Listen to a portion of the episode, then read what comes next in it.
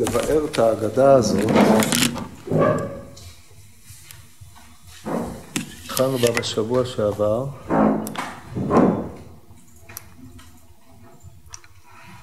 טוב, לא עובד. על כל פנים לא נדלק. טוב, נחזור על עיקרי הדברים. אני חייב להוסיף לכם עוד כמה דברים. כמה פולמוסים נקשרו בהגדה הזאת ואי אילו דברים, אני לא יכול להתאפק מלהגיע לדברים האלה. ההגדה בנוסחה מלא מופיעה בתנחומה ומופיעה במדבר רבה, שזה העתק מהתנחומה, ובפסיקתות, פסיקתא דרב כהנא ופסיקתא רבתי. שאל עובד כוכבים אחד את רבן יוחנן בן זכאי, אילן מילין דאתון עבדי נראים כמין כשפים. מביאים פרה ושורפים אותה וקודשים אותה ונוטלים אפרה, ואחד מכם מטמא או מטמא למת, דהיינו אחד מכם שהיה טמא מת, נשים שעון מעורר רק, אחד מכם מטמא למת, מזין עליו שתיים שלוש טיפין ואומר לו טהרת. כן, דומה שהבעיה של הגוי הזה היא בעיה פשוטה. היא מבוססת על ההנחה הברורה שהוא מניח שאדם שבא במגע עם מת הוא טמא. הטומאה הזאת יש בה ממשות והיא מקננת אצל אותו זה שבא במגע עם המת ובאשר היא כך היא מרחיקה אותו, היא מטמיעה בו אי אילו תכונות ואיך מסלקים את אותה טומאה באמצעות הזעת שתיים שלוש טיפין אמר לו, נכנסה בך רוח תזזית מימיך, אמר לו לאו. אמר לו, שמא ראית אדם שנכנסה בו רוח תזזית? אמר לו, הן. כן, לא כך ברור, מה נפקא מינא אם נכנסה בו רוח תזזית מימיו, או אם הוא ראה, כי הרי יותר נראה שהמשפט הזה הוא משפט של לעגנות, וכי הוא לא תורם להגדה כלום, אז הוא אומר לו, הוא לועג לא לו, הוא אומר, פעם נכנסה בך רוח תזזית? זאת אומרת, אתה שראית אנשים טמאים שנכנסה בהם רוח טומאה, שמא בך נכנסה, מלבד רוח הטומאה שנכנסה בך, כי ודאי באת במגע עם מת, שמא גם רוח תזזית נכנסה בך. אז uh, הוא אומר לו, אז הוא אומר לו, שמא ראית אדם שנכנסה ברוח תזז, תזזית? אמר לו, הן. אמר לו, מה אתם עושים לו? אתם עושים. זאת אומרת, מהו הטיפול המקובל באדם שרוח תזזית שורה בו? אמר לו, מביאים עיקרים ומעשנים תחתיו ומרביצים עליה מים והיא בורחת. זאת אומרת, הרוח הזאת היא בעלת ישות עצמאית, תודעה עצמאית, כן, שהיא יודעת גם לברוח. היא מקננת במוחו של, או בגופו של זה שהיא נכנסה אליו. וכמובן שרבן יוחנן בן זכאי, לפי זה בונה בפני הקורא, או בעל המדרש, שרוח הטומאה גם היא בעצם פועלת באותו אופן. היא נכנסת בו באדם כאשר הוא בא במגע עם מת, והיא בעלת זהות עצמית, כן, שהיא אמורה לצאת או לברוח משם על ידי זה שעושים בה אי, אילו פעולות. אז על זה הוא אומר לו, אתה, אתם מביאים עיקרים מעשנים תחתיו, מרביצים עליה מים, דהיינו על הרוח הזאת, והיא בורחת. אז זה, אתה, אין לך בעיה עם הדבר הזה, הדבר הזה הוא טיפול לגיטימי, וכנראה שהוא טיפול שעובד, כן? זה הטיפול שנהוג אז, והראיה מפני שאחרי זה פסקה רוח תזזית מלהעמיד את האדם בעמדת בעל תזזית. אז אם זה עובד, ואתה לא מתפלא איך עישון עיקרים והרבצת מים יכולים לסלק רוח תזזית, אז למה אתה מתפלא אם שריפת פרה, קטישתה, נטילת אפרה ויצירת מי הנידה והשלכתם על האדם, גם היא יכולה לסלק את רוח הטומאה. הדבר הזה הוא מותאם זה עם זה. רוח הטומאה, כדי לסלק אותה צריכים לעשות סדר פעולות מסוים. זה עובד כמו שסילוק רוח תזזית עובד. הדבר הזה הוא תשובה מכנית, אבל תשובה טובה, כי הרי יש לנו דוגמתה בעולם הזה. אז זה מה שאומר לו רבן יוחנן בן זכאי, אמר לו ישמעו אוזניך מה שאתה מוציא מפיך, כך הרוח הזאת, זאת אומרת כדי שרוח תזזית היא כזאת, כך רוח הטומאה היא, הרוח הזאת, רוח טומאה היא. מן דחר שמי דרוח, בישלמה ברוח תזזית ראינו, אבל טומאה, מי קרא לרוח? אומר לו רבן יוחנן בן זכאי, דע לך, שמה שהאדם טמא מת, או כמו שניסח את זה, אחד מכם שהוא מטמא למת, יש עליו רוח. רוח המת, או רוח הבא מן המת, שורה עליו. הדבר הזה הוא מצב אה, לא רצוי, מצב שפוגם באילו שכבות תודעתיות של אותו אדם, כמו שהסברנו בשיעור הקודם. ולכן צריך לסלק את הרוח הזאת ולהעביר אותה כדרך שמעבירים רוח תזזית. כמו שאמרנו בשיעור הקודם, כל רוח פוגמת בהיבט אחר של הנוכחות האנושית, והיא בת העברה כדרך שהיא באה אל האדם, היא יכולה גם לעבור מן האדם. לא זו בלבד, אלא מביא רבן יוחנן בן זכאי ראיה חלוטה מדברי הנביאים. דכתיב את הנביאים, וגם את הנביאים ואת רוח הטומאה, האוויר מן הארץ. הרי שרוח זו היא בת העברה, כדרך שהיא באה, היא יכולה גם ללכת. אז כיוון שהקדוש ברוך הוא ניבש את רוח הטומאה, האוויר מן הארץ, אז סדר העברת רוח הטומאה כאשר היא שורה על האדם היא על ידי סדר אה, פרה אדומה שהיא מקבילה לסדר העברת רוח התזזית. עכשיו מיני ובי כל מי שקורא את זה אמור לשאול אם הקדוש ברוך הוא יעביר את רוח הטומאה מן הארץ אז מה עסקו של הכהן המטהר את המת, את, את טמא המת? הרי לא הוא זה שמעביר את הרוח מן הארץ. ולכן באמת הפסוק הזה, אדרבה, כל עצמו לא אומר אלא שאין קשר בכלל בין רוח הטומאה שהקדוש ברוך הוא יעביר מן הארץ, כי רק הוא יכול להעביר מן הארץ, לבין רוח הטומאה שורה על המת, לכאורה, שאותה סדר טהרת הפרה מעביר מן הארץ, אבל הגוי לא חלי ולא מרגיש. יש פה, בקיצור, בקטע הזה, או כל השיח של רבן יוחנן בן זכאי עם אה, אותו עובד כוכבים, הוא טבוע באיזושהי אירוניה חריפה של אה, רבי יוחנן בן זכאי כלפי אותו אדם. קודם כל הוא מקנה לו פרשנות לאופן שבו הוא חושב, ולאחר מכן הוא מראה לו שלא זו בלבד שהשאלה שלו היא לא שאלה, אלא תימה בכלל התעוררה לו הבעיה, מאחר שזה סדר העברת רוח התזזית. זה בתמצית חלקה הראשון של ההגדה. עד כאן היינו שמחים וטובי לב, וזה מסיימים את ההגדה והולכים. אלא מה?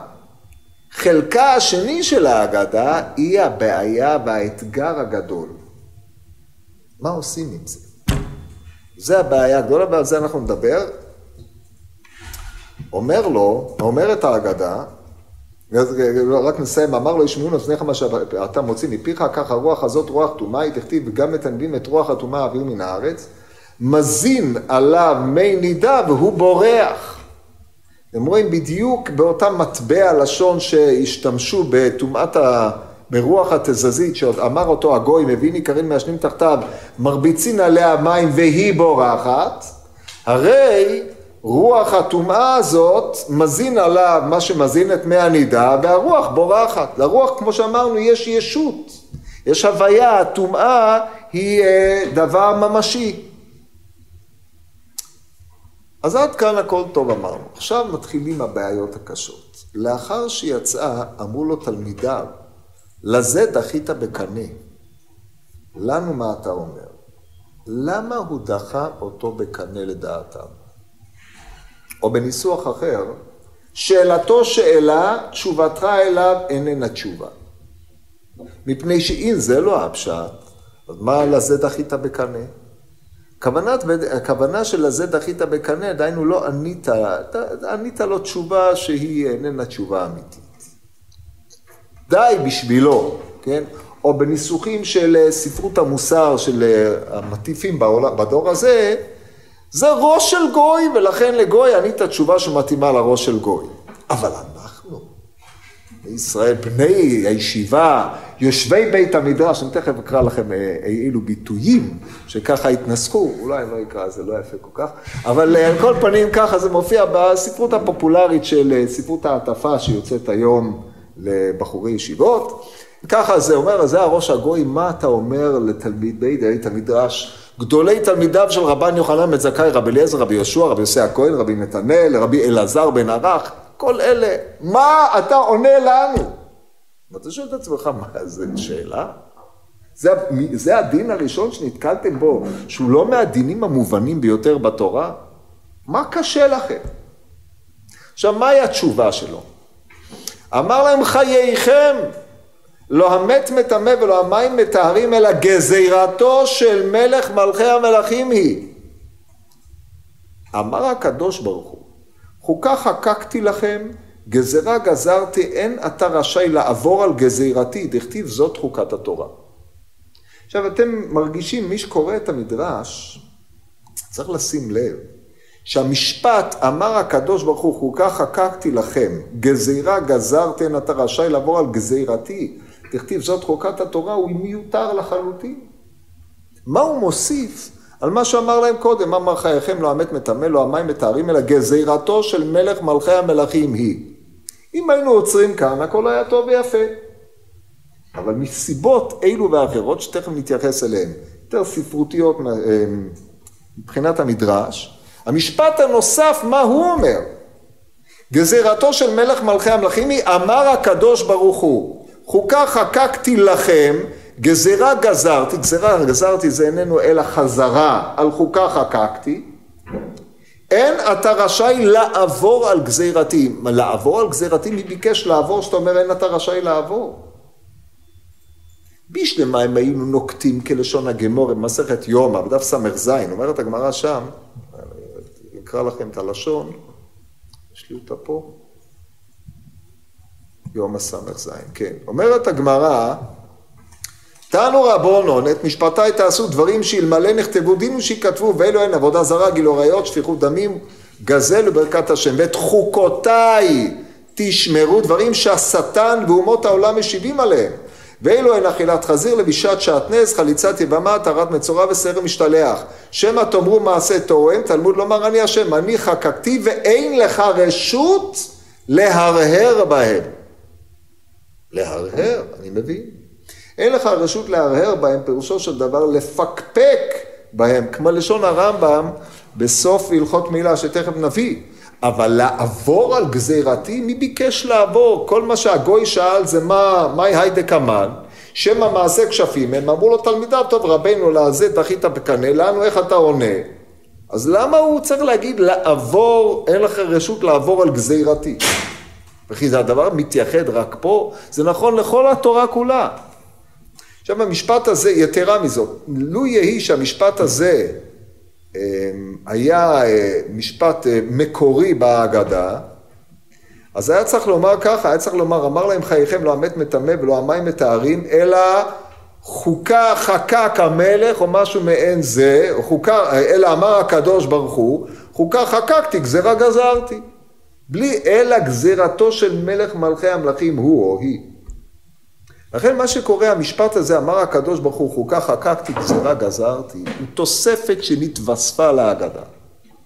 שהרי המשפט הזה מופיע בעוד אגדה, שמופיע גם היא בפסיקתא. והיא השאלה המפורסמת שבפרה אדומה, זה אמרתי איך כמה ורחוקה ממני מה שטמא שלמה המלך, איך היא מטמאת את הטהורים ומטהרת את הטמאים. ואז אין אתה רשאי לעבור על גזירתי, דהיינו אתה לא יכול לדון כאן בחומר בעצמך ולטעון אם טיהרתי טמא, אז איך יכול להיות שאני עצמי נטמאתי? אתה לא רשאי לעבור, אלא אתה חייב לנהוג ככה. וכבר שיעור, בשיעור הקודם הערנו שהקושי הזה הוא לא קושי גדול, כבר כתב על זה הרב סמט באיזשהו מקום בספרים שלו, ומי שלומד הלכות פרה אדומה יודע שאדם שמטהר את הטמא לא נטמע. רק אלה המכשירים את הפרה השורף את תפר הפרה יכבס בגדיו, האוסף את תפר הפרה יכבס בגדיו, ועוד אילו אנשים שמתעסקים בה, אבל המטהר עצמו, דהיינו הכהן שמזה את המים עליו, לא נטמע.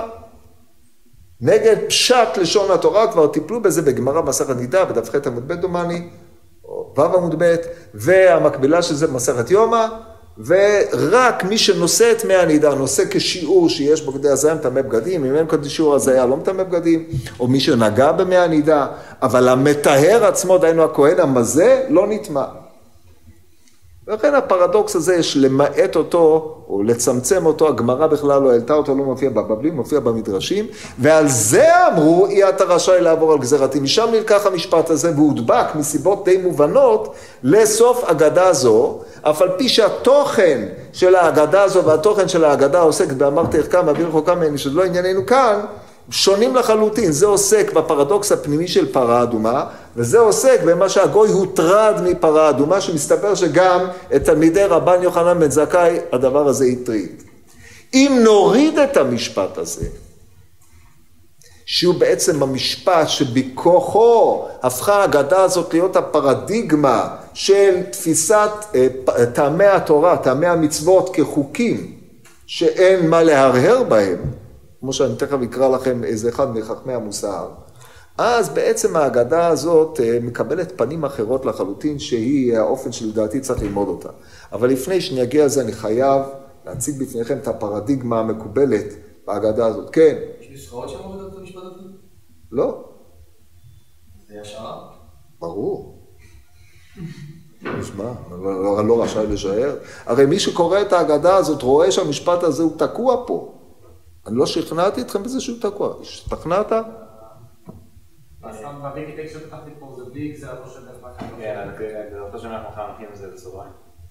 איזה? טוב, זה סוגריים, השאלה מה מורידים, כן?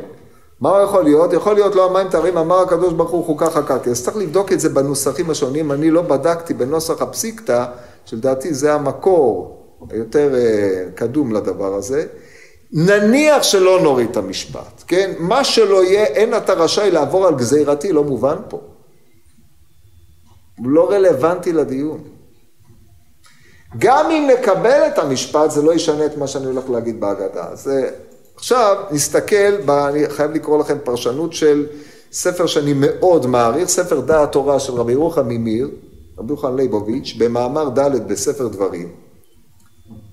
הוא מביא, אחרי שמביא את ההגדה, הוא כותב ככה, מה בעצם מנה רבן יוחנן בן זכאי לתלמידים? הרי הם הוטרדו בשאלה, אומר לה, לא דחית בקנה, זה כמו רוח תזזית, אומרת, שמע, גם אנחנו יודעים לקרוא פסוק בנביא, אנחנו יודעים שמהנביא אין ראייה ולא חצי ראייה, אז עד הכושה לדוכתא, יש לך פה מת שהוא טמא טומאת מת, אתה עושה בו מעשה כשפים, איך זה עובד? והטומאה היא לא רוח. אז על זה הוא אמר להם ככה, כלשונו של הרב, הרב ממיר, האיר להם את עיניהם רבן יוחנן בן זכאי לתלמידיו.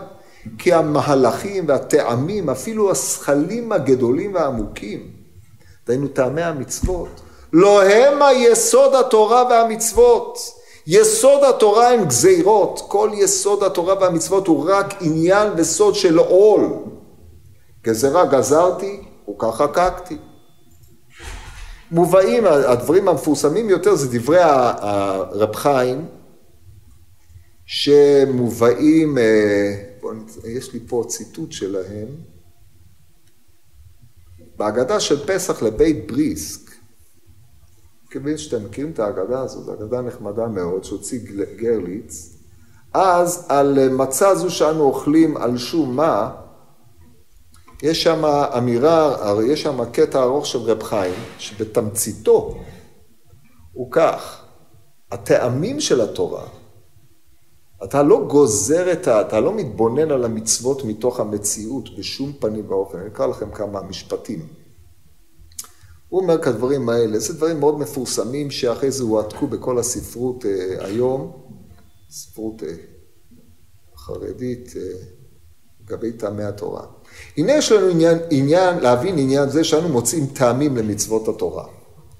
דיני אמר הגרח זצ"ל, שישנן מצוות שהן קיום העולם כגון פריקה או טעינה שהן יסוד לקיום העולם וכן מצוות לא תעשה שאנו מזהירים עליהן כגון לא תרצח ולא תגזול שאילו העבירות הן חורבן העולם כאילו היה אחד רוצח את השני או יגזול את חברו לא היה לעולם קיום לכאורה נדמה שלכן צוותה תורה זה כדי שיוכל העולם להתקיים רבנו במורה אבל באמת אין הדבר כן אומר רב חיים, למה לא? נהפוך הוא, שמאחר שיש לא תעשה של רציחה, משום שכתוב בתורה שאסור לרצוח, על כן הרציחה ומעשה חורבן. וכן הדבר במצוות תעשה של צדקה, זה בריסק קלאסי, אלמלא שהקדוש ברוך הוא אמר, זה לא היה. וכן הדבר במצוות תעשה כצדקה, משום דכתיב בתורה, דרצובים בצדקה, על כן נא והצדקה מעשה שמקיים את העולם. מה התיאולוגיה שעומדת ביסוד התפיסה הזאת? זה מרתק, זה מדהים. זה מה שהוא אומר, זו התפיסה הרווחת היום בעוד אי אילו ספרים שכדרכם אה, ממחזרים את דברי הגר"ח. למען האמת, הדבר הזה, לפי עניות דעתי, כתוב כבר בבית הלוי, אביו. אבל אני לא יודע, לא אעריך אתכם כי זה לא דיון במהלך שיטת בריסק והתגלגלותה מבית הלוי עד הגריז, שזה הועצם עוד יותר, וגם בגריד סולובייצ'יק עמדה כזאת, אתה יכול למצוא אותה באיש ההלכה, באופנים אלו ואחרים. וכן מבואר בחז"ל, עכשיו מה הראיה? כתוב ויהיה אצלו המון על התורה, אני הייתי כלי אומנותו של הקדוש ברוך הוא, בי נסתכל וברא על מה. תראו איך הוא מפרש אגדה פה, זה מרתק, כי אני לא הייתי מפרש באופן הזה בשום פנים באופן, לא שאני אמת מידה, אבל אה, טוב, אחרי ככלות הכל, אפשר לפרש את זה באופן אחר. אם כן, הבריאה היא לפי התורה. התורה היא-היא התוכנית של העולם, שהרי באמת אפשר היה לברוא את העולם באופן אחר. אין סוף אפשרויות עמדו לפני הקדוש ברוך הוא. אבל התורה, לברוא באופן אחר, באופן שרציחה יהיה דווקא קיום העולם, וצדקה יהיה חורבן העולם, היד השם תקצר. אלא שלפי שבתורה נצטווינו על צדקה והוזהרנו ברציחה, על כן נברא העולם באופן כזה, ובצדקה שעליה נצטווים מתקיים העולם, וצריכה שעליה הוזהרנו מחרבת את העולם, הכל לפי מה שכתוב בתורה, העולם נברא לפי התורה, ולא שהתורה ניתנה לפי העולם, שהרי התורה הייתה קודם הבריאה, כמו שכתוב להסתכל באורייתא, או ברא על מה? לפי זה באמת קשה, על מה שמצינו טעמים למצוות. מה, איזה טעם אתה נותן למצוות? הרי כל הטעמים שאתה נותן למצוות זה התאמת התורה עם המציאות. אתה גוזר מתוך התבוננותך במציאות מה טוב, ואז אתה אומר שהמצווה אמורה להביא את הטוב הזה, כלשון הרמב"ם במורה. לצורך העניין, אקרא לכם אי, אילו פסקאות בפרק, בחלק ג', פרק כ"ו. אומר הרמב"ם, שיטתנו כולנו המון ביחידי הסגולה, כי שלכולם יש טעם, אלא שאיננו יודעים את טעמיהם של חלקם ואת אופן החוכמה בהם. והוא מביא על, על, החוקי, על חוקים, יש כאלה שאנחנו לא יודעים, יש כאלה שכן. כללו של דבר, מה שמעניין אותנו, אלה שתועלתן ברורה להמון, קרויים משפטים. אלו שתועלתן אינה ברורה להמון, קרויים חוקים. זאת אומרת, תועלתן יש, ודאי שיש תועלת בהם, אלא שהיא לא ברורה. ולאחר מכן הוא ממשיך, ידוע הדבר מפורסם אצלנו, שלמה השיג את האמן של כל המצוות פרט לפרה אדומה, וכן דבריהם שהשם הסתיר טעמי המצוות כדי שלא יזלזלו בהם. על כל פנים טוען הרמב"ם שעיקרן למצוות יש בהכרח טעם והם נצטוו לתועלת מסוימת. אלא הפרטים, יש בעיה עם הפרטים, זה היסוד המכונן. שוב, בפרק ל"א כותב הרמב"ם, יש אנשים שקשה בעיניהם לתת טעם לאף מצווה, רצוי בעיני, ביותר בעיניהם שמשמעות הציוויים והאיסורים, הציוויים והאיסורים לא תיתפס בשכל כלל. מה שהביא אותם לזה הוא חולי שהם מוצאים בנפשם שהם אינם יכולים לבטא אותו ואינם מטיבים להביע אותו, הם חושבים שאילו אותו מצוות היו מועילות במציאות הנוכחית ואיך אנחנו יודעים אם מועילות? מפני שאנחנו בוחנים את מה שקרוי, את עשיית המצוות ואנחנו רואים שבעשיית המצוות המציאות מיטיבה או אה, מתקיימת בצורה היותר מיטבית אם האם ונצטווינו מפני כך וכך, הרי הם כאילו באו ממחשבה ושיקול דעת של בעל שכל. אבל אם אתה אומר, אתה לא יכול להבין אותם, אתה מרומם אותם כביכול. אומר הרמב"ם, זה הפוך, אתה מזלזל בחוכמתו של האל יתברך. וככה הוא ממשיך, חלילה חלילה לא, העניין הוא הפוך, כל הכוונה היא להועיל לנו, כמו שביארנו, ויצווינו השם לעשות את החוקים האלה, ליראת השם אלינו, לטוב לנו כל הימים, חיותנו כהיום הזה. וראה לימדתי אתכם חוקים משפטים ושמרתם ועשיתם כי חוכמתכם ובינתכם לעיני עמים אשר ישמעו את כל החוקים האלה ואמרו הקם חכם ונבון הגוי הגדול הזה הרי נאמר במפורש אפילו כל החוקים מורים לדעת כל האומות שהם בחוכמה ותבונה ואילו היה זה דבר שאפשר לדעת לו טעם, שאינו מביא תועלת ולא דוחה נזק, כיצד יאמרו על מי שמאמין שהוא חכם ונבון. אז הרב חיים הרי הכיר את הרמב"ם, אז הוא אמר לא, יש טעמים, אבל הטעמים הם לא עיקרה של התורה, הם הלבושים החיצוניים בלבד. הפנימיות היא גזירת הכתוב בלבד. כן? כמו שמנסח את זה אחר כך, כל הטעמים על המצוות הם בגדר זה שלפי הרגשתנו, אנחנו בתור סובייקט חווים, צריכים לתת איזו הרגשה כדי שיהיה לנו איזושהי מוטיבציה. אנו תואמים בה, ועל ידי הבריאה שנבראה לפי התורה, ניתנה לנו הרגשה וטעימה של כלשהי במצווה, דהיינו שלפי הבריאה אנו מרגישים טעם בעליו דלא תרצח, שהיא מרחיבה את העולם, וכן הלאה וכיוצא בזה, אבל עיקר המצוות זה רצון השם, ורצון השם הוא זה שחולל את זה שרציחה תגיד, אה, תהיה רעה, ועל ידי, ידי זה אנחנו מבינים שזה הטעם. זה ממש אה, אולי לא הפוך לגמרי מדברי הרמב"ם, אבל לא עולה בקנה אחד עם דברי הרמב"ם. הכל מתבסס על חוקה חקקתי גזרה גזרתי, שזה עיקר מה שרבן יוחנן בן זכאי רצה להגיד לתלמידים. אחרי שהם יצאו מהשיעור, הם הבינו משהו? הם הבינו שמה שהם חשבו שהם מבינים קודם לכן, הם טעו. גם את זה הם לא אמורים להבין, אלא הם צריכים לחיות בתודעה ששורשה של המצווה היא גזרה. כשאתה לא מבין אותה, זה לא מפני שאתה היית אמור להבין וחסר לך בדעת. אלא מפני שפנימיותה היא הגזרה בלבד, וכל ניסיון להבין הוא רק תופס אותה מבחוץ, ואתה אף פעם לא נוגע בעיקרה של המצווה. עכשיו נקרא איזה פסקה אחת ברמב"ם, אחרי זה נעבור לדון באיך שאני רואה את ההגדה הזאת. אומר הרמב"ם בהלכות מעילה, בפרק ח', הרמב"ם מפורסם, או לפני זה, נתחיל בהלכות תמורה. אומר הרמב"ם על מצוות התמורה, כל אלו דברים, זה סוף הלכות תמורה, כל אלו הדברים כדי לחוף יצרו ולתקן דעותיו. עכשיו תשמעו את הניסוח החד הזה. רוב דיני תורה, זה נאמר בסוף ספר קורבנות, שהקורבנות כולם חוקים. רוב דיני תורה אינם אלא עצות מרחוק מגדול העצה לתקן הדעות וליישר כל המעשים. וכן הוא אומר, הלא כתבתי לך שלישים במועצות ודעת להודיעך כוש תמרי אמת להשיב אמרים אמת לשולחיך. לתקן הדעות, זה הרי שיטתו של הרמב"ם המורה, כמו שהוא אומר כמה פעמים, שלוש עניינים לתקן דעות, או לתקן, לטעת השקפות נכונות, לתקן דעות, שדעות מה שאנחנו קוראים היום מידות, התנהגויות, וליישר את מעשיו של האדם. זה תכליתן של כל המצוות. יש מצוות שנוגעות בתיקון הדעות, הוא מחלק אותן כמו שעולה חילוק הרמב"ם במורה. זה עניינם של המצוות. הם אמצעי להביא לידי הדבקות של האדם בהשם יתברך.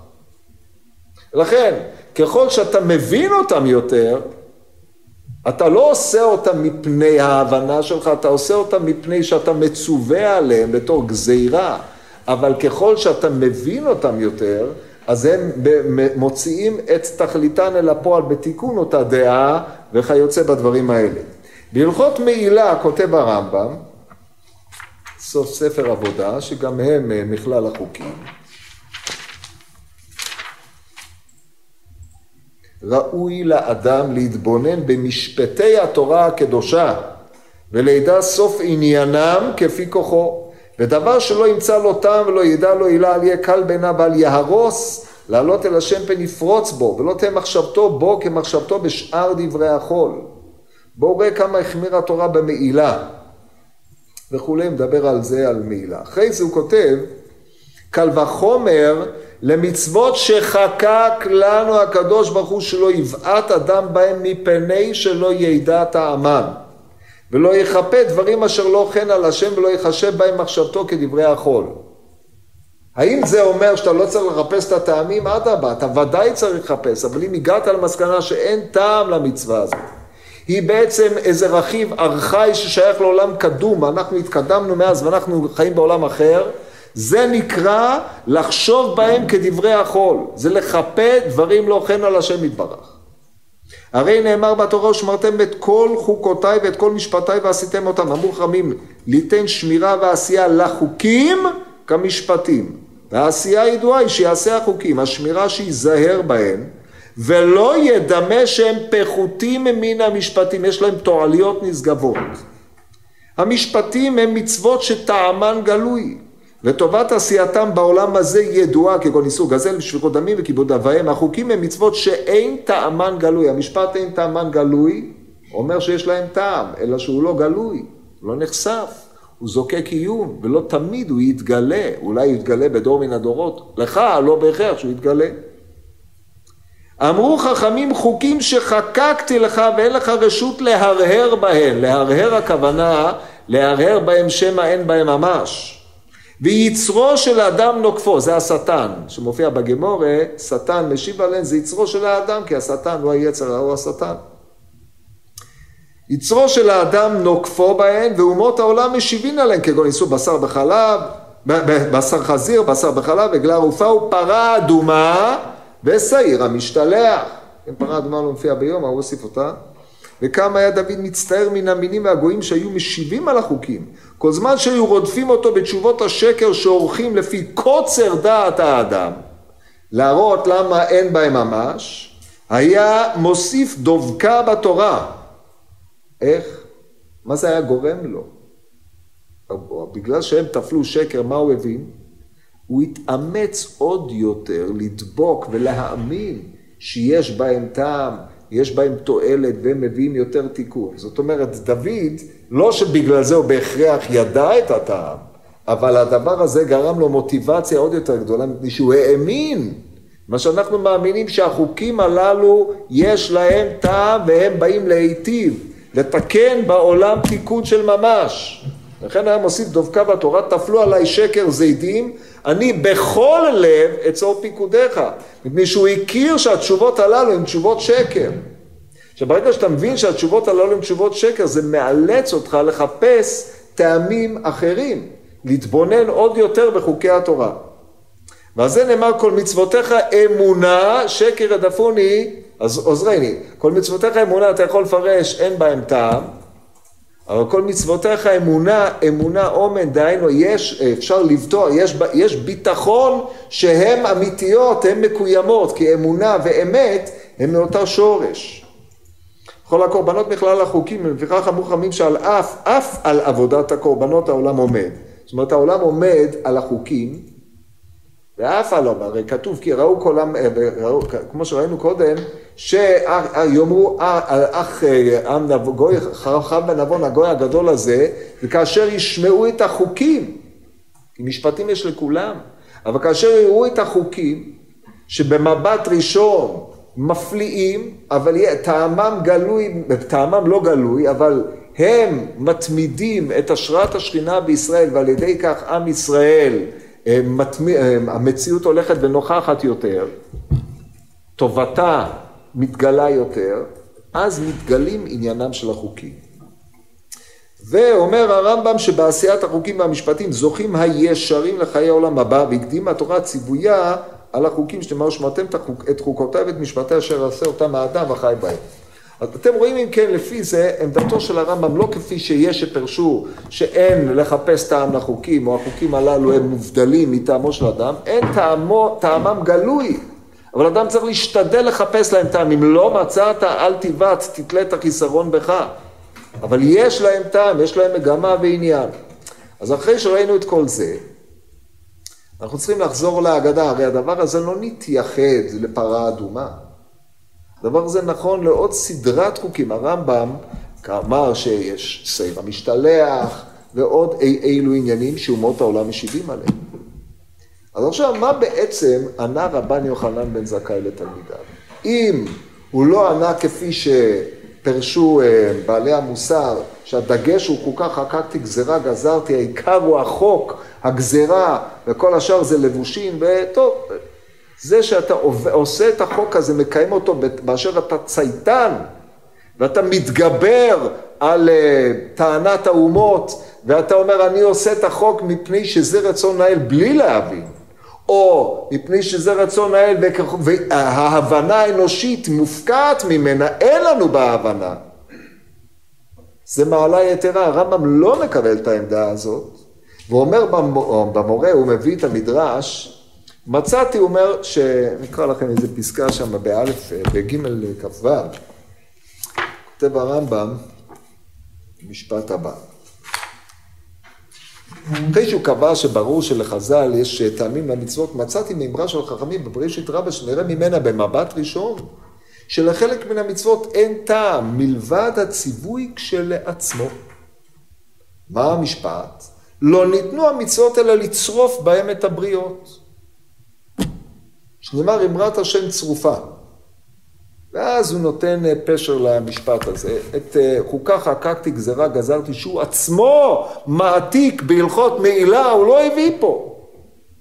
אז מזה מוכח שהוא בוודאי לא פירש את זה שהגזרה היא עניינה של המצווה בלבד. טוב, אז מה פשר ההגדה הזאת? לפני שאנחנו אה, נעבור לדון בה, אני חייב לקרוא לכם רמב"ן. הרמב"ן בפרשת, ואי, בפרשת אה, אחרי מות, דן בשעיר המשתלח, כותב הרמב"ן את המשפט הזה.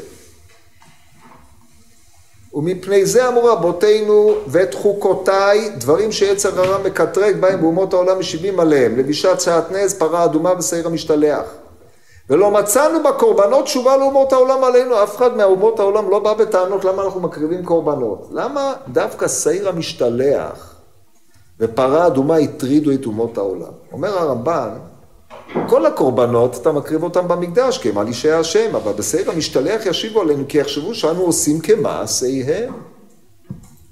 וכן בפרה אדומה מפני שהיא נעשית מחוץ למחנה. ועניינה דומה לעניין שעיר המשתלח, עכשיו תקשיבו טוב, להעביר רוח הטומאה, כמו שנאמר בעתיד, ואת הנביאים ואת רוח הטומאה האוויר מן הארץ. ככה כותב הרמב"ן בפרשת אחרי מות. עכשיו בפרשת אה, חוקת, אחרי שהוא מביא את עניינה של הפרה, הוא כותב, נקרא רק משפט קצר. האמת, כן, האמת הכוונה פה שהוא מתכוון לעניינים על דרך הפנימיות, שהיא להעביר את רוח הטומאה ושריפתה כריח ניחוח בחוץ, וטעם טומאת מת בעטיו של נחש. כי הנפטרים בנשיקה, מי נפטר בנשיקה? מי עוד?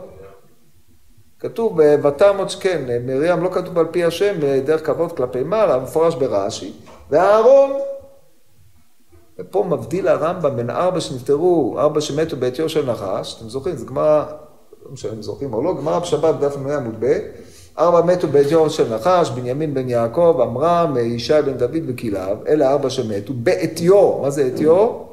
עצתו של נחש. משה רבינו, משה אהרון ומרים, לפי הרמב"ן פה מרומז שהם בדרגה גבוהה יותר. מה עם חטא משה רבינו? זה הנשיקה. חטא משה רבינו זה הנשיקה, יש פה דברים עמוקים מאוד, אנחנו לא יכולים להיכנס, כי הנפטרים בנשיקה לא, לא יטמאו מן הדין. הם לא מטמאים. והוא שאמרו צדיקים אינם מטמאים. כן, זה גמרא בא ומציע שהצדיקים אינם מטמאים, ולכן אמרו, אמר הכתוב, זאת חוקת התורה, כלומר הנחקקת מן התורה, והיא תורה שבעל פה. כן, פרה אדומה היא ממידת הדין, וניתנה לאלעזר לעשות לפניו בפני ידי זר, אבל הסגן יראה מעשה כדי שתעשה את כוונתו, שלא יחשבו בה מחשבה רעה כאומות והשטן. אני לא יכול להיכנס לפרש את כל הפסקה הזאת, שהיא בנויה על אה, הרבה הצעות, אבל דבר אחד אני לוקח מפה. הרמב"ן אימץ את תשובתו של רבן יוחנן בן זכאי, שהיא פרה אדומה מעבירה את רוח הטומאה, והרי הוא קורא על זה את רוח הטומאה האוויר מן הארץ. אז בזעיר אנפין אותה רוח טומאה ננסחת באדם שבא במגע עם המת. והטענה הזאת היא גם עולה בדברי הכוזרי ומופיעה בעוד בדברי כמה וכמה מן הקדמונים. עכשיו, כיוון שזאת עמדה שנשתרשה באופנים אלו ואחרים, ברור שתשובתו של רבן יוחנן בן זכאי לתלמידיו צריכה להתמקד בגזרה גזרתי, חוקה חקקתי. אלא שלפי מה שנראה, שמא זאת לא התשובה של רבן יוחנן בן זכאי לתלמידים, ופה אנחנו עוברים לחלק הבא. נחזור להגדה. הוא אמר להם, חייכם לא המת מטמא ולא המים מטהרים, אלא גזרה גזרתי וכו'. מה פירוש לא המת מטמא? התחלנו להסביר את זה בשבוע שעבר, אני רוצה להוסיף לכם עוד כמה דברים בעניין הזה. הספרי זוטה המפורסם בפרשת אה, חוקת אומר כדבר הזה, הנוגע באמת זה בחוקת, אה, בספרי זוטה במדבר י"ט י"א, נוגע במת טמא, אין המת עצמו טמא. נוגע במת טמא, אין בנה של שונמית טמא. אמרו, בנה של שונמית, שונמית שמת, כל שהיה עמו בבית טמא היה טומאת שבעה, כי הרי הוא מת, טימא טומאת שבעה. וכשחיה היה טהור לקודש, חזרו ונגעו בו טימאו, הרי הם אומרים מטמאך לא טימאוני ואתה טימאתני. כן, כל זה מופיע בחוקת גמרא במסכת נידה בדף ע' עמוד ב', שלושה ענייני בורות ששאלו אנשי חכמי אלכסנדריה את אה, רבי יהושע בן פרח, אה, רבי יהושע בן חנניה, אשתו של לוט מהו שתטמא? אמר להם מת מטמא ונציב מלח מטמא. בן השונמית מהו שיטמא? אמר להם מת מטמא בן חי מטמא. מתים שעתידים לבוא, שקמים בעתיד, צריכים הזיית שלישי ושביעי או לא צריכים? אז הוא אומר, תחכו שמוישה רבנו יקום עמהם, הוא כבר יפסוק להם את ההלכה. עכשיו, מה, מה אנחנו קוראים? אני צריך את הספרי זוטה כי הוא היסוד.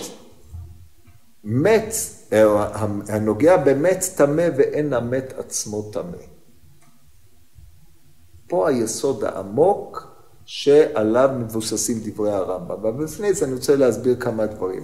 רב שמעון שקופ בשער היושר, שער ג', פרק ח', כדאי לראות את השער בפנים, דן בהבדל בין איסור לטומאה, מבחינת המונחים החז"ליים. איסור זה חלות דין. חל על הדבר הזה איסור נבלה, חל על הדבר הזה איסור כך וכך, אבל טומאה היא איננה חלות דין לטענתו, שהרי אנחנו רואים שחז"ל מתייחסים לטומאה כישות קיימת. לדוגמה, אם אין פותח טפח בקבר, אז הטומאה הרצוצה בוקעת ועולה, בוקעת ויורדת. או דרשת הגמורה במסכת נזיר בדף נ"ג עמוד ב', עמוד א', כתוב הנוגע בקבר, כתוב הנוגע בעצם אדם או בקבר יטמע שבעת ימים, בקבר זה קבר, קבר סתום, שהטומאה בוקעת ועולה, בוקעת ויורדת. ראינו, הפירוש הוא, טומאה בוקעת מן הקבר. האם יש, אם, אם למשל מת בבית וכל הדלתות אה, סגורות, אז כל הכלים שבבית מטמאים. אבל אם נפתחה דלת אחת, אז יש מקום לטומאה לצאת, אז כלים שנמצאים בפתחים אחרים לא מטמאים, כי רק הכלים שנמצאים בפתח שהטומאה אמורה לצאת ממנו. כן, זה הגמרא בביצה, בדף י', מפורסם מאוד. שם מחלוקת בריירה, אה, בית שמאי, בית הלל וכיוצא בזה. אם כן, אנחנו רואים שנתנו לטומאה איזושהי ישות. סבא לה טומאה אומרת הגמורה. יש מקום שהחפץ הזה הוא טמא עד כדי כך שהוא לא יכול לקבל עוד טומאה עליו. כל הביטויים הללו, כפי שחז"ל מדברים, זה הערה של רב שמעון שקופ, מורים שטומאה היא איזושהי ישות, ישות דינית, אבל היא איננה דין. עכשיו אנחנו יודעים שהתייחסו גם לאיסורים כאילו הדבר הזה הוא ארסי, איזה דבר אה, רעיל שיש בחומר, כמו שזה פוגע בגוף, זה פוגע בנפש, כן, מי שקרא במסילת ישרים יודע את הדברים הללו. אבל מבחינה הלכתית טהורה, נבלה אסורה באכילה, מפני שהתורה אסרה עליך לאכול, זה איסור גברא. עשו איזה איסור חפץ, אבל טומאה יש לה ישות. פה אנחנו מגיעים למחלוקת העמוקה בין הרמב"ם לרמב"ן בעניין הזה. בשיעור הקודם כבר התחלתי להסביר את זה, אבל אה, לא, לא הספקתי. הרמב"ם בעשת צדיק ו' כותב כדברים האלה. הציווי שנצטווינו להיות כל נוגע בנבלה טמא. מצווה זו כוללת טומאת נבלה וכל דיני, אני אזכור עתה הקדמה, ראוי שתזכור אותה בכל מה שנזכור ממיני הטומאות, והיא כי זה שנמנה כל מין ומין ממיני הטומאות, הרמב"ם מונה מעשת צדיק ו' עד, אה, עד אה, עשה ק"ה, הוא מונה את הדברים אבות הטומאה שמופיעים בתורה. כל אחד הופך להיות מצווה. אז הוא אומר כך, והיא זה שנמנה כל מין במין מן הטומאות מצוות עשה, אין עניינו שנהיה חייבים להיטמא בטומאה ההיא, ולא גם כן שנייה אנחנו מוזרים להיטמא בה, ותהיה מצוות לא תעשה. אומנם היות התורה אומרת כי מי שיגע בזה המין נטמא, או זה הדבר ייטמא על ידי תואר זה למי שנגע, יטמא תואר זה למי שנגע בה, היא מצוות עשה. כלומר שזה הדין שנצטווינו בו עם מצוות עשה, והוא אומרנו שמי שנגע בכך על תואר כך, נטמא, או מי שהיה על עניין כך, לא נטמא. מצוות עשה שמי שבא במגע עם נבלה, נטמע, זה המצווה. האם אסור לך לבוא במגע עם נבלה? האם אתה חייב לבוא במגע עם נבלה? זה לא העניין. אלא קביעת העובדה שטומאת נבלה מטמאת את האדם, קובעת את האדם כטמא. ההיטמא עצמו, דהיינו עצם תהליך ההיטמאות, רשות אם רצה יטמא, אם רצה לא יטמא, לשון ספרה בנבלתם לא תיגעו, יכול אם נגע אדם בנבלה ילקה ארבעים, תלמוד לומר ולילת יטמאו, יכול אם ראה אדם נבלה ילך ויטמא לה, תלמוד לומר ובנבלתם לא תיגעו, הכיצד אבי אומר רשות. והמצווה היא מה שנאמר לנו בדין זה שמי שנגע בהם נטמע ויהיה טמא ויתחייב מה שהתחייבו הטמאים לצאת חוץ למחנה שכיניו שלא יאכל קודש וכולי. זאת אומרת, אם אתה טמא, אז חלים עליך אי, אילו דינים אסור לך להיכנס למקדש, לבוא במעגה עם קודש ותרומה, שזה עניינים. עכשיו, כשאנחנו בוחנים את האופן שבו הרמב"ם מנסח את המצוות האלה, המצווה צדיק ו' הוא להיות כל נוגע בנבלה טמא. מצווה צדיק ז', להיות מטמאים בשמונה מינים, דהיינו שמונה שרצים. המצווה צדיק ח', לדון בטומאת אוכלין ומשקים. המצווה צדיק ט', להיות הנידה טמאה. מצווה אה, הקוף זה להיות היולדת טמאה, קא להיות אדם מצורע טמא, להיות בגד מצורע טמא, להיות בית מנוגע טמא, אחרי זה להיות הזב טמא, להיות שכבת זרע טמא, להיות, שכבת זרע זה בעיה שתכף נתייחס אליה, להיות זבה טמאה והמצווה הק"ז הוא שנצטווינו על טומאת מת. המצווה הק"ח הוא שהורנו במשפטי מי נידה שיטהרו בעניין אחד ויטמאו בעניין אחר כמו שהתברר בדקדוק מצווה זו. כשאתה בונן בזהירות בדברים האלה, אתה רואה, המת הוא לא טמא. הנבלה איננה טמאה. שכבת הזרע היא היחידה שנטמאת פה, היא חריגה פה ויש לנו בעיה עם זה, אבל שרץ הוא לא טמא, אוכלין ומשקין הם טמאים. הנידה היא טמאה. כל מי שיש לו טהרה הוא טמא. אבל מת אין לו טהרה, הוא לא טמא. אלא הוא מטמא. לא המת, וזה מה שכתוב בספרי פה, בספרי זוטה, מת עצמו, אה, אין המת עצמו טמא. אין בו שום דבר סגולי, ענייני, שהוא טמא, אלא יש לו דין שהוא מטמא את מי שבא במגע איתו. עכשיו, הרמב"ם מונה אוכלים ומשקין שהם טמאים, כמו שמפורש בתורה כתוב, כל הנוגע שהאוכל שיהיה בכלי יטמע וכן הלאה, זה מפני שאוכלים ומשקין הם מקבלי הטומאה. האדם הוא טמא, יכול להיטהר, הנידה היא טמאה מפני שיש בה טומאת נידה, היא טמאה כישות, האדם טמא, אבל אבות הטומאה, מת, ש... שרץ, נבלה, וכיוצא בדברים האלה הם אינם טמאים. בית המנוגה הוא טמא ממי שיכול להיטהר. בגד מנוגה הוא טמא כי הוא יכול להיטהר, מצורע הוא טמא כי הוא יכול להיטהר. לכן הוא, יש בו את הטמא. אבל מי שאין לו, אין בו טומאה, מת לצורך העניין, הוא לא טמא, הוא מת טמא. מהי הטומאה עצמה? ופה אנחנו מגיעים לדבר המעניין. המורה נבוכים, בג' מ"ז, כשהוא דן בענייני הטומאה, טוען את הטענה הבאה, נגיד את זה בעל פה, הטומאה, או ייחוס טומאה לנידה, או ייחוס טומאה למת, זה דבר שהיה קיים בכל התרבויות בעולם העתיק.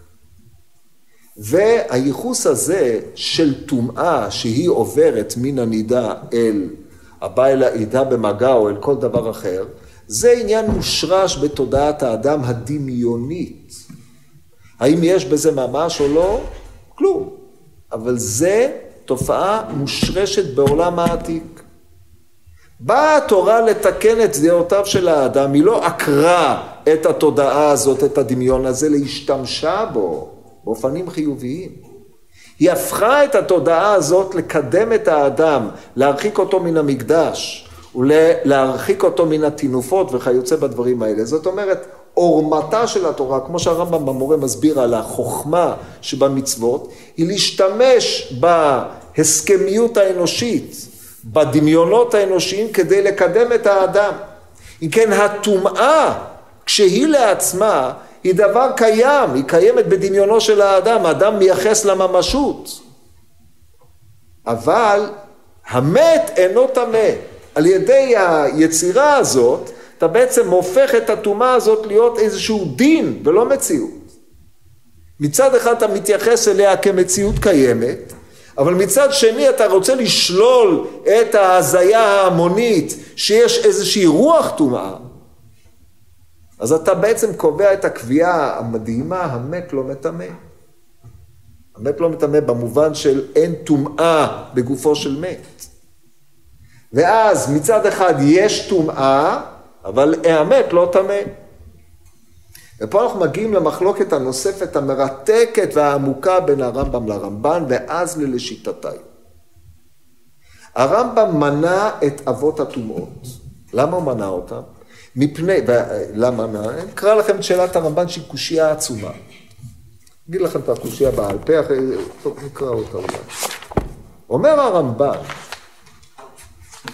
לפי מה שאתה קובע בספר המצוות, בשורש השביעי, שאתה לא מונע את כל הפרטים, את כל חילוקי הדינים, עקרונית מה שהיית צריך לעשות, זה את הדבר הבא.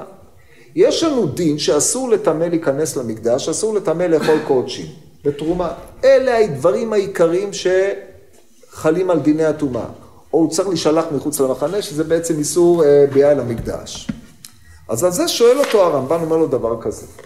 הטומאות הם פרטים שלכשהאדם הטמא, לכשהאדם יטמע בהם, חל עליו דין אדם טמא, שאסור לו לבוא למקדש, או אסור לו לאכול קודשים. בשביל מה אתה מונה את כל הפרטים האלה?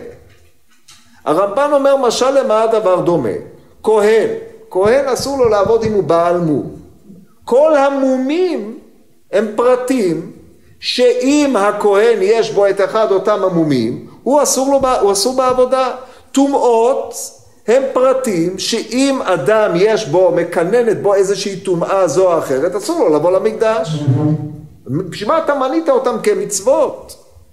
בלשונו של הרמב"ן,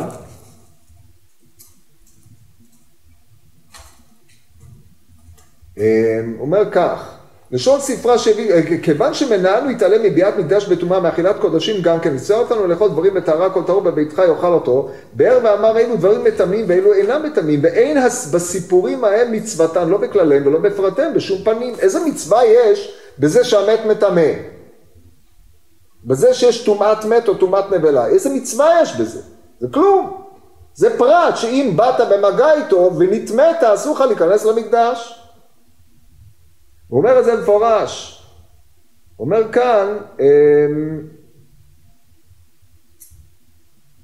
וזה כאומרנו שהקרבת בעל מום נמנעת במצוות לא תעשה, נשאר עלינו לדעת איזה דברים המומים, ולא נמנה מהם עניין כמו, כמאמרו של הרב העיקר השביעי. עכשיו קל לראות שהרמב"ן אזי לטיימה לדידו טומאה או היות המת טמא זה דבר קיים, יש בו רוח טומאה. אם אתה באת עם הרוח טומאה במגע אז אתה טמא. יש מומים, יש טומאות.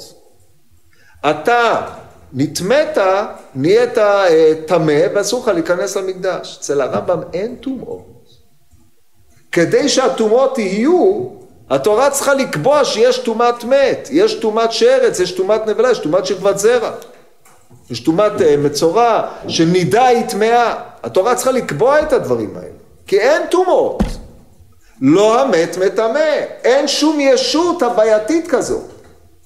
יש את הקונספט הדמיוני במוחו של האדם, או ב... ב, ב לא, לא נגיד במוחו של האדם, בחברה כמוסכמה של הוויית טומאה, שייחסו אותה לכל מיני דברים, היא קיימת. בעורמת התורה זה לחזור ולקבוע, להשתמש בה, לקבוע שהמת מטמא. אז זה מה שאמר להם רבן יוחנן בן זכאי. הם ילכו בשיטת הרמב"ן וסיעתו. שלטומאה יש ישות. שהרי בעצם אנחנו מתייחסים אליה בתור שכזאת על הטומאה, טומאה בוקעת ועולה, בוקעת ויורדת, שימו לב, הדגש הוא על הטומאה. אם יש טומאה, אז יש לה מקור, אז המת הוא טמא, הוא נושא הטומאה, ואם אני בא איתה במגע, אני כשאני בא איתה במגע, הרוח הזאת עוברת אליי באופנים אלו ואחרים. אז באמת, לזה תלכית בקנה, הבאת לו פסוקים שלפי הרמב"ן רלוונטיים, אבל לפי לא רלוונטיים. מה אתה משיב לנו? איך באמת זה עובד? מה העניין זה? אז לזה הוא אמר להם, וזה טורף תירוצו, לא המת מטמא, אין טומאה במת. המת הוא לא טמא. אלא גזרה התורה, ופה הגזרת התורה היא בעצם השתמשה בנוהג הקיים והכילה עליו דין.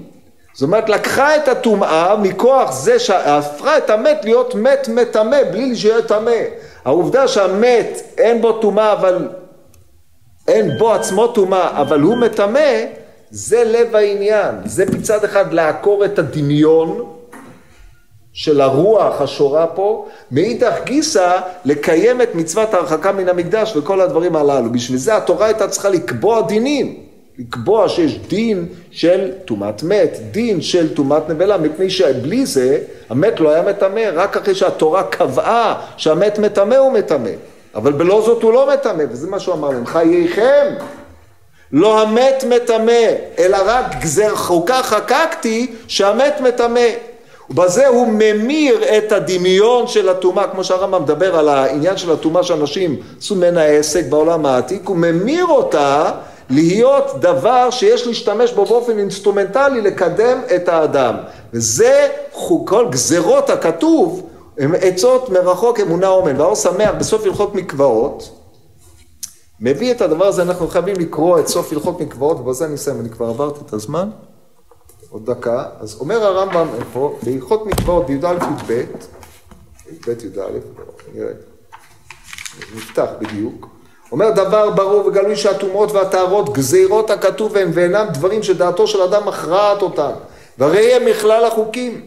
וכן הטבילה מן הטומאות מכלל החוקים, שאין הטומאה טיטו צואה שתעבור במים, אלא גזירת הכתוב היא. והדבר תלוי בכוונת הלב. אחרי זה הוא אומר, ואף על פי שזה גזירת הכתוב, הוא אומר יש בזה רמז, כיוון שטבל טהור, ככה מכוון ליבו לתאר נפשו מטומאת הנפשות של מחשבות האוון והדעות הרעות, כיוון שהסכים בליבו לפרוש מאותם העצות והביא דעתו, נפשו במי הדעת טהר. זרקתי עליכם מים טהורים, השימוש במונח טומאה וטהרה שהוא העתק פה למים טהורים, לתאר אתכם, זה טהרת המחשבה, לזה משמש עניין הטומאה והטהרה מכאן ואילך. זה משמעות הגזרה גזרתי וחוקה חקרתי.